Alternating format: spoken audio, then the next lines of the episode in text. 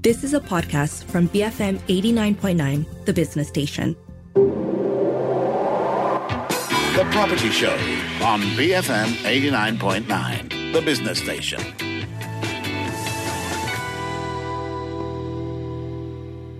Good morning. You're listening to the Property Show on the Morning Run, and I'm Philip See.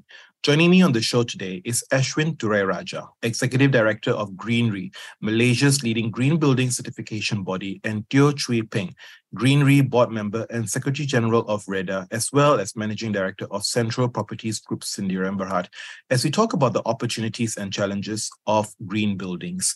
Good morning. Welcome to the show. It's one of the biggest misconceptions about green buildings is that they're very expensive. I mean, you hear this whole thing, you know, from Bill Gates, this whole green premium. Is there this green premium with respect to green buildings? Is it very expensive? Okay, so it is it is a misconception. I think um, compared to ten years ago, we have actually moved a lot. You know, uh, in terms of technology available, the building materials uh, to go green are now readily available, and also there's no incremental cost anymore to it. Mm. So the misconception is that you know is it is more expensive, but actually it's not. Um, like for example, if you want to go for the basic certification uh, under GreenRe, um, it doesn't cost you any more actually in terms mm. to build it versus a standard building yet you you will still get uh, energy savings of about 10 to 15 percent. So it's actually worth it is worth that transition essentially. And I remember what you I think what you're saying essentially is yes, it was expensive 10 years ago, but now that cost gap has narrowed substantially. And in fact, there is a benefit to doing green because of all the savings, operational savings you get there. But let's just remind back a bit, you know, 10 years ago, when you talk about that differential you know where was that differential you know where is it that it was very expensive to do green then i think it was the the um there, there was no economies of scale okay. to do, to do uh, green building materials. For example green concrete. Probably 10 years ago it was something new um, but now actually it's it's actually uh, widely available green concrete. Yeah. Um, and it's no not much more ex- not not more expensive than than the concrete I guess then what you're saying is that look, those technologies were nascent. I mean, it's the same logic with solar panels in the past. I remember it being super high, but it's now come to the point where in many markets it's actually even cheaper than, you know, plugging onto the grid. And I guess that's what's also happening with green buildings. But I guess coming back to the 101 basics of what is a green building, I guess that's one of the biggest challenges, right? It's not um, is there a clear distinction or definition of what a green building is? Yeah, good, good, good question. Uh, I think a, a, green building is basically a building that minimizes the negative environmental impacts to its surroundings, mm. both externally and internally. Uh, this applies to the overall life cycle of a building project, from design and construction through to operation and end of life. This holistic approach encompasses uh, lowering greenhouse gas emissions, reducing the need for natural resources such as uh, energy and water, uh, minimizing waste, preserving biodiversity, uh, increasing the resilience to changing weather patterns, and improved indoor air quality.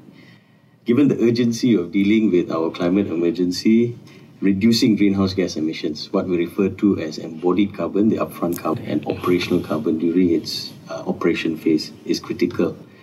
And the long term goal is to bring these buildings and cities towards a net zero carbon emissions and green buildings will need to incrementally evolve towards this target. But when it comes back to the question about minimizing impact, I guess it comes back to the 101 was how do you measure the impact? The question here is how do we look at a specific building and understand what's its impact? How do we quantify the emissions that come out from the building? How do we do that actually? Okay, so that is why uh, green building rating systems have been developed. Uh, GreenRe, which is where we are from, we were set up by REDA in 2013 and we are currently the leading green building certification body in Malaysia. Uh, we offer a science based, progressive, and affordable approach uh, to green building certification. So, buildings are rated across a four tier scale uh, bronze, silver, gold, and platinum. And we have uh, a portfolio of rating tools for different types of buildings. So, mm. no, it's not a one size fits all. We've got a rating system for residential buildings, for non residential buildings, industrial facilities hospitals uh, and data centers. Now, data centers are proliferating around the world. well, given the extent to which we're moving towards the cloud, right?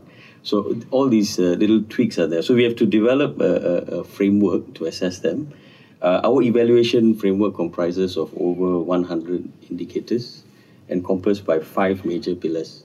So we look at energy efficiency, water efficiency, environmental protection, indoor environment quality. We talk about the indoor environment as well, and this whole life carbon impact. Uh, this is the, the new lingo, the new currency, uh, carbon Yeah. measurement, carbon abatement. So we need to distill all the endeavors that we do towards going green into this whole life carbon figure. Uh, the environmental protection pillar that I mentioned earlier, five pillars, that's quite broad ranging. So these are this covers things that people normally associate with a green building, things like building materials, greenery provision, uh, green transportation, being close to public transportation, facilitating electric vehicles, etc., and stormwater management in particular, uh, which is something we all need to address. Uh, that's the the biggest climate-related uh, uh, phenomena that we are climate change. Oh, for sure. I think flooding is the biggest concern we have here. It's affecting many people's lives all around the valley. Correct, correct, correct.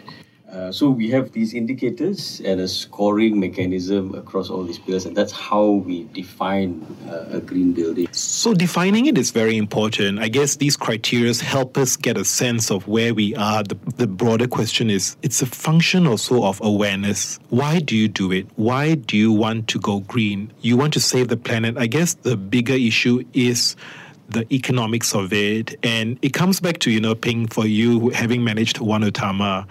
What, what, what spurred the decision to say it was important to go green? Was it an altruistic intention or was there also an economic commercial consideration here? I think it's both, actually. Uh, when we first planned for actually the Bandar township, the commercial areas, we knew we were going to build a mall, several office towers, uh, hotels, um, and these are all commercial buildings with high energy usage. So it made made sense, and we knew that we were going to own and operate the buildings. So it made for long term lah. So it made sense to basically make them green. So from the onset already, we we put in rainwater harvesting tanks back in the 1990s. We started a district cooling system so that it could supply chilled water, air conditioning to all the commercial buildings. Um, and this basically system basically made made chilled water or ice during the non-peak times at night. And then in the in the daytime, they would just draw on the chilled water without having to to basically use the, the use the grid electricity grid. And then we basically relamped uh, all our buildings with LED uh, lamps. Long time ago, actually, a few a few years back. Um, you graduate lah, your fluorescent to your PLCs to your LEDs, and now there's no there's no incremental cost for it. In fact, LEDs are actually very cheap nowadays. Yeah. you know, it's worth it because in, you initially you will immediately get a fifteen percent increase. This was the journey, isn't it, for for even One Utama and Bandar Utama as a development per se. In your and in your experience here, what was diff, what was you thought easy to do but actually turned out to be difficult to execute? And also the flip side, what you thought was going to be difficult to do but actually turned out to be super easy to execute. I think the because of the technology. So at hmm. that time when we started in the 1990s with the chilled water system, for example, um, the the usage material was ice, but ice used a lot of uh, um, coolant. Uh, anyway, ice. what was the refrigerant? The refrigerant. Yeah, uh, refrigerant was was actually not very un- environmentally friendly lah, because you needed you needed to basically put in this chemical into the ice. So we eventually evolved into using just chilled water, just normal water tanks, much cheaper to much cheaper to implement. Uh, you don't need to put in any refrigerant, anything in there, and it's just pumping through cold water. So we thought what what we thought was a, a good system. Actually, we evolved ourselves into something which is There were many practical. permutations and many iterations that came through for it. Yeah. On the flip side, anything that you thought was going to be super difficult but actually turned out easy. I guess the LED lights were very easy to Yeah, do. very easy because the technology also moved forward. Um, LED lights became so cheap, right? So you could actually relamp the entire mall without without much. You know, uh, even paints paints evolved from now you know VOC to low VOC paints, adhesives. Uh, even building materials, uh, higher recycled content now is all available. very interesting point and, and i just i guess i know what i know right essentially and i don't know what i don't know this is the bigger question about the technology roadmap for future technologies you know and ashwin what's your view, or you know, do you have a kind of overview? Where do you think where do you think the next innovations are going to take place, right, with respect to helping us, you know, accelerate this transition to green building status for more for more uh, properties across Malaysia? Okay, yes, uh, good question. Uh, a lot of technological advancements need to take place if we are going to achieve this net zero energy target mm. the World Green Building Council has put forward. There's net zero energy and there's net zero carbon. So, if we talk about net zero energy, we need to improve the efficiency of a building to a level where it can be offset or replaced. The rest of the energy can be provided by renewable energy. Uh, and the rate at which the grid is decarbonizing in Malaysia, uh, looking at the latest national uh, energy policy, we're not going to have a decarbonized grid by 2050. So we need to focus on optimizing the demand side. And the biggest contributor to your demand side consumption is cooling mm. and water heating uh, in a tropical context. Uh, so when you talk about cooling, there are, there is a global cooling prize that is held every year. We've had consultants in Malaysia who have submitted their proposals where we look at separating the dehumidification from the need to cool the building. So there are technological advancements moving that in that direction to lower the energy needs of a typical air conditioning unit. There's a theoretical limit to which we can go down to uh, in terms of efficiency of an air conditioning unit, but maybe we need to start looking at other ways in which we, you know, rethink out of the box yeah. how we cool a building. Uh, nano materials are coming in. Uh, this can improve the heat transfer capability of your cooling system. Even things like refrigerants, uh, we overlook the greenhouse uh, global warming potential of refrigerants. Uh, we were worried about the ozone layer in 92, so ozone depleting uh, potential of refrigerants now is zero, but the global warming potential is very, very high. Even a seemingly green refrigerant, refrigerant like R32 has 670 times the global warming potential of uh, CO2. So there's a lot of research going into bringing that down to tens and perhaps even down to ones or zeros. Uh, there's other forms of refrigerants, isobutane, propane. Uh, there's R1234A, uh, you know, theoretical uh, refrigerant out there. So these are areas, and I think if you ask me where it most has to happen, it's in the cooling space. The cooling space, uh. yeah. But what's what I think is very interesting is you talk about the technologies here, but mm. Ping, there are some passive things we can do already, isn't it, yeah. to help us actually cool the locations of the building. Design, smart design can work. Perhaps can you share some of the experiences you've had where just how you subtly make changes to how you lay out or design a specific space will really help you achieve or reduce the goals towards net zero. Um, I, this goes to basically uh, all the low-hanging fruit, the easy, easy yeah. things to implement in, in, in, when you design a new building. Uh, for example, very easy things that and any architect will be able to do is north-south orientation. Because as you know, Malaysia is a tropical climate. East and west are where the heat comes from. So you basically oriented all your windows on the north-south and mm. put all your solid walls on the east-west. That's a natural sunshade already, and cost you nothing to do. Uh, no, nothing to to to co- cost you nothing uh, to implement that, right? Um, things like, for example, One Utama, when we built One Utama and designed for it, we sandwich the retail spaces or the floors in between car parks. Yeah. We put the car park floors on top and at the bottom. So that also acts as a natural insulation against the heat. Interesting. On the outside. So that's how yeah. things like that, which cost you nothing to implement. Very interesting. And yeah. It is just very simple. Uh, any any good architect, you know, um, should be able to do it uh, is is the principles that they learned in in architectural school. All right, and we're going to take a short break for messages and come back for some more discussions on green building. Stay tuned, BFM eighty nine point nine. Welcome back. You're tuned into the Property Show on the Morning Run. I'm Philip See and with me today is Ashwin Thurairajan and Teo Chiu Ping from GreenRe as we talk about the challenges of greening your building. It's easy when you're talking about greenfield, isn't it? When you have a new kind of development taking place, you can kind of put all these uh, designs in place. It is harder, I presume. You know, 90, 90 over percent of buildings here are brownfield. How do we kind of get people motivated to try and make changes within an existing structure and space? Yes, um, you're right. So about 99% of existing building stock in Malaysia mm. um, are non-green buildings because they're they basically been constructed before the rating systems came into place, and most of them are aging already. So, for example, the for commercial buildings, the low-hanging fruit to get the the needle, the biggest needle mover in terms of energy savings is actually retrofitting your aging chillers. So chiller systems, natu- you know, normally age between 15 to 20 years So at that time, it's probably worth considering as a building owner to replace your chillers with higher efficiency chillers. And you'll see the immediate impact uh, in terms of savings in energy bills. lah. Um, the government also uh, provides an incentive for people to retrofit their chillers.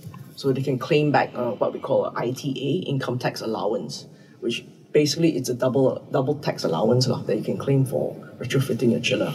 And we're going to talk about the government incentives very shortly, but I wanted to bring you into this point, Ashwin, about you know the solutions out there, the financing solutions out there, especially if people want to transition their capex, their cooling systems, right? And you know, in very tight economic conditions now, where you're seeing rising interest rates, people are very worried to make these investments. So perhaps they might even defer, you know, making all these big capex decisions going forward. Are there solutions out there, you know, for the small medium enterprises or even the larger corporates who perhaps may not have the appetite to invest in this perhaps slightly heavier capex, uh, but you know want something a bit more drawn out, a bit more able to, for the investments to kind of work well with the operational savings that comes with the transition to the new technology?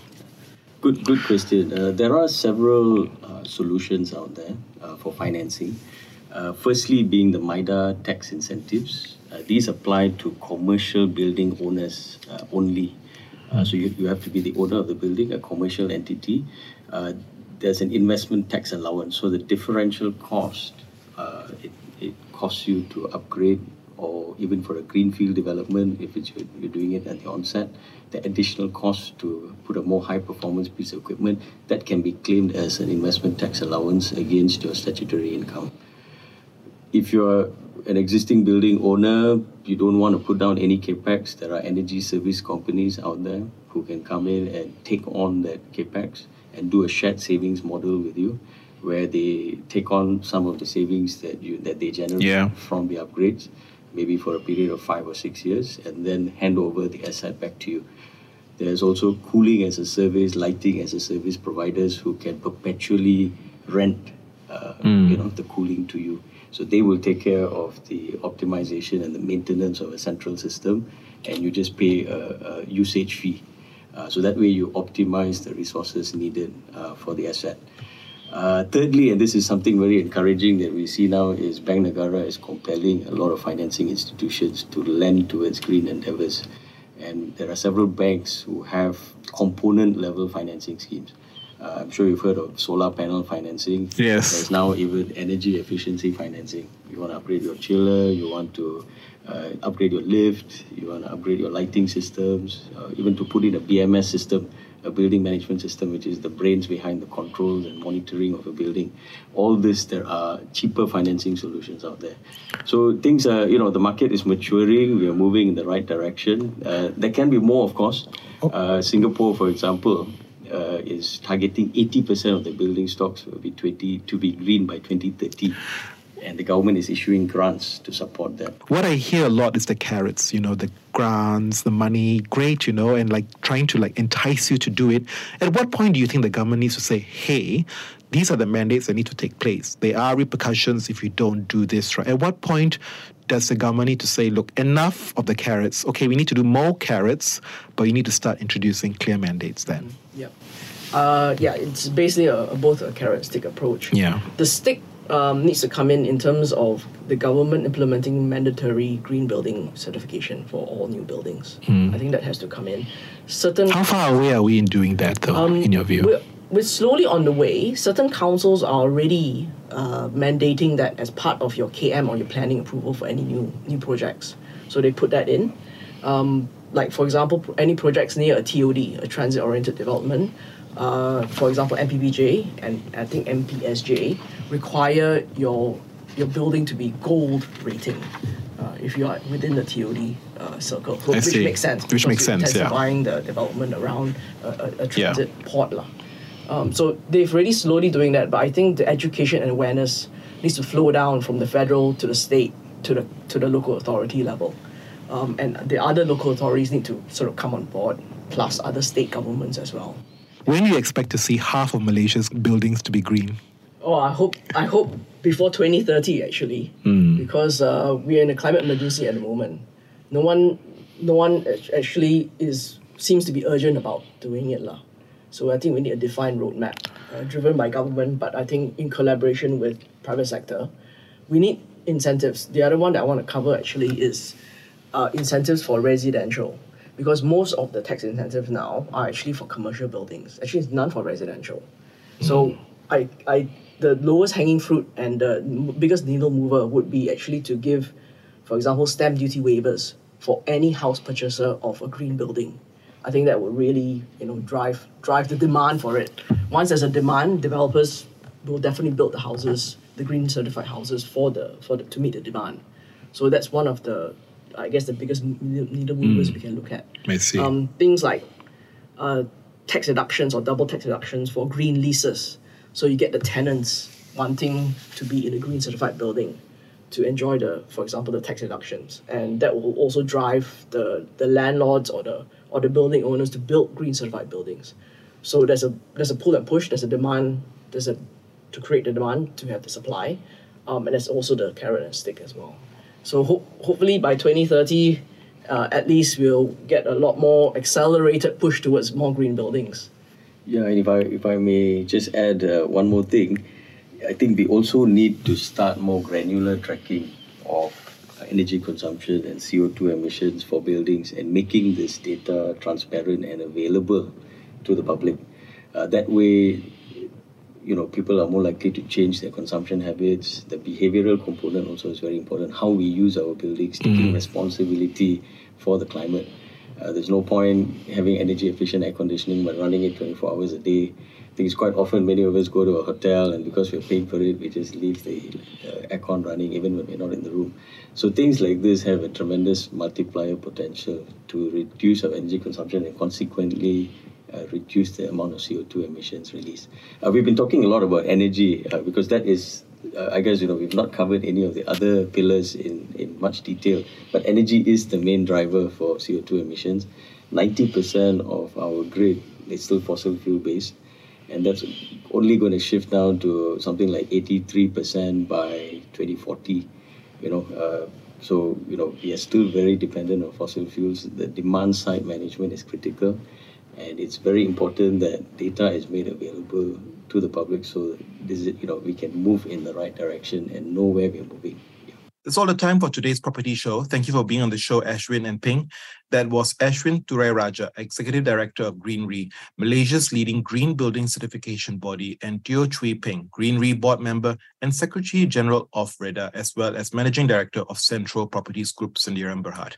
I'm Philip See, signing off for the morning run. We have the 10 a.m. news bulletin coming up next, followed by Enterprise, BFM 89.9. The Property Show on BFM 89.9, the business station.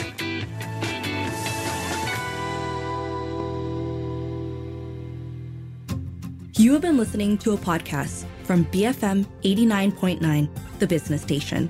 For more stories of the same kind, download the BFM app.